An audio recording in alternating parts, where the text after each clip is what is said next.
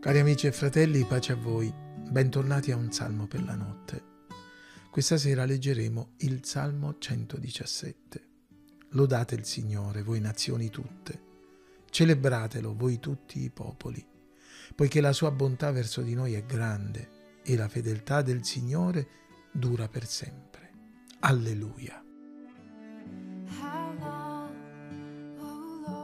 Il 117 oltre ad essere il salmo più breve, è anche il capitolo centrale della Bibbia e il più corto. È stato definito il granello di senape del Salterio, perché pur essendo un testo così conciso, esprime una verità tanto immensa come la salvezza per tutte le genti. Restando nelle citazioni, un noto predicatore e commentatore ha scritto a proposito del nostro salmo, questo salmo stringato nella lettera, è estremamente grande nello spirito, perché superando ogni barriera di etnia o nazionalità, invita tutti gli uomini a lodare il nome del Signore. Il Salmo è facilmente divisibile in due parti, l'invito alla lode e la motivazione della lode, entrambi ripetuti secondo il classico schema della poesia ebraica. Nel versetto 1 c'è il doppio invito alla lode.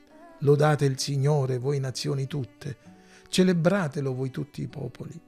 Nel secondo, la doppia motivazione, poiché la sua bontà verso di noi è grande e la fedeltà del Signore dura per sempre. Infine, troviamo l'esclamazione di lode conclusiva, l'alleluia, espressione che potrebbe essere anche tradotta con celebrate il Signore. C'è un filo rosso che collega il primo versetto dalla chiamata di Abramo fino all'Apocalisse, passando per Gerusalemme, per la Galilea, per il Monte degli Ulivi e per tanti altri luoghi che per motivi di tempo non citeremo.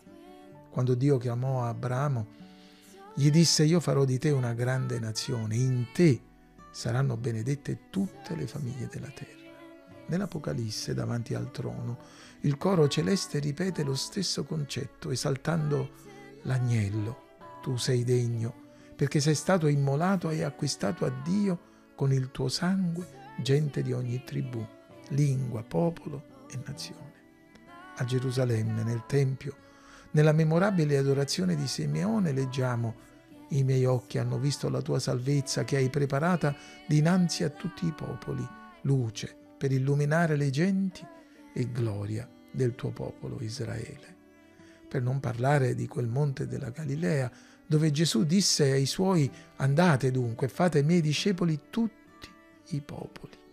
Infine, fra i tantissimi possibili altri episodi, rechiamoci sul monte degli Ulivi, in Giudea, quando il Signore risorto, prima dell'ascensione, disse ai suoi, voi riceverete potenza, quando lo Spirito Santo verrà su di voi, e mi sarete testimoni in Gerusalemme e in tutta la Giudea e Samaria e fino all'estremità della terra. Altre tappe potrebbero essere la via che porta da Gerusalemme a Gaza, dove Filippo evangelizzò l'Etiope, oppure Giaffa, dove Pietro ebbe la visione che li incoraggiava a recarsi a Cesarea, dove Cornelio il Romano fu salvato e battezzato nello Spirito Santo.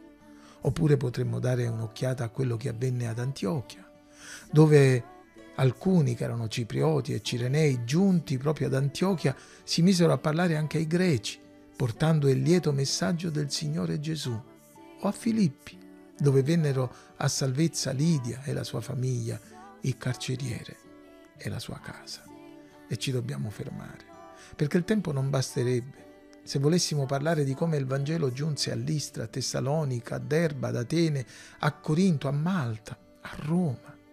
Dio è lodato perché egli ha provveduto salvezza per chiunque crede, senza alcuna distinzione e pregiudizio. Per questo gli siamo grati. Ma questa verità ci ricordi anche il grande mandato di annunciare il Vangelo ad ogni creatura, perché tutti i popoli possano celebrare il Signore l'immensa salvezza e l'infinita grazia che dobbiamo celebrare alla sua fonte nel carattere di Dio, che conoscendolo non può che stupirci, non può che indurci a lodarlo. Il salmista indica le qualità, del carattere di Dio e ne esalta le dimensioni e l'estensione, poiché la sua bontà verso noi è grande e la sua fedeltà dura per sempre. Sì, fratelli e amici, noi che abbiamo conosciuto la grazia, che ci ha donato la salvezza senza meriti e soltanto mediante la fede, non vogliamo celebrare Dio, la sua grande bontà e la sua infinita fedeltà? il capitolo centrale della Bibbia, ci ricordi che al centro della nostra vita, del nostro servizio, della nostra adorazione deve esservi la lode, la gratitudine, l'esaltazione la proclamazione del carattere di Dio, della meravigliosa persona di Cristo, della sua opera completa, della sua infinita bontà che l'ha spinto a dare la sua vita per noi, della sua fedeltà nel prendersi cura di noi. Perciò Stacchiamoci dal coro mormorante di un mondo mai appagato, mai grato, sempre scontento e celebriamo gioiosi il Signore, testimoniando l'unicità, la straordinarietà, l'attualità e la disponibilità della sua immensa salvezza e della sua infinita grazia.